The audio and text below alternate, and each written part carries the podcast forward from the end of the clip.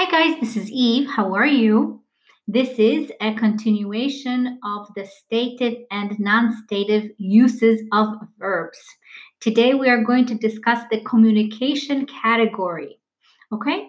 And it is a rather small category. We have three verbs here agree, deny, disagree. So, for example, I agree with you that we should have um, our guests next weekend. Okay? I agree with you that we should have the party next weekend. Deny. To deny something means to say, no, no, no, it was not true. So um, you can deny um, pretty much anything. So um, you can deny telling the truth. You can deny telling the truth.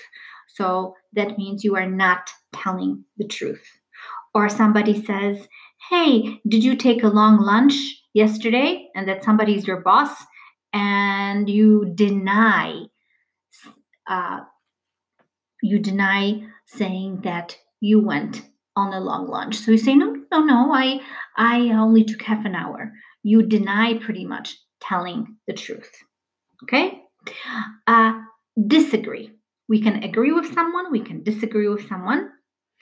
Um, so I disagree with you regarding the layout of the web page for that project.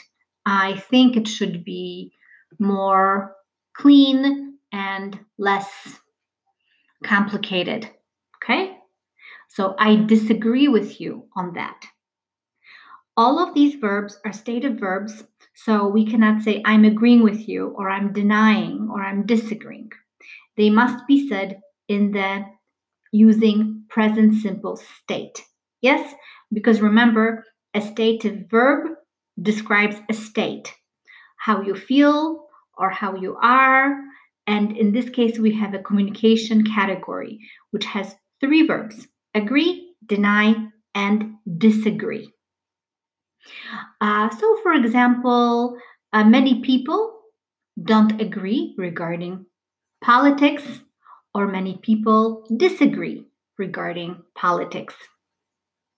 Children deny saying that they ate more candy than they should have had.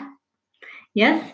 So, those are some uh, examples. Please remember to use the verb agree, deny, and disagree using present simple because they are stative verbs, so they are not to be used in the continuous tenses, using continuous tenses. Thanks so much. And the next category is going to be thinking.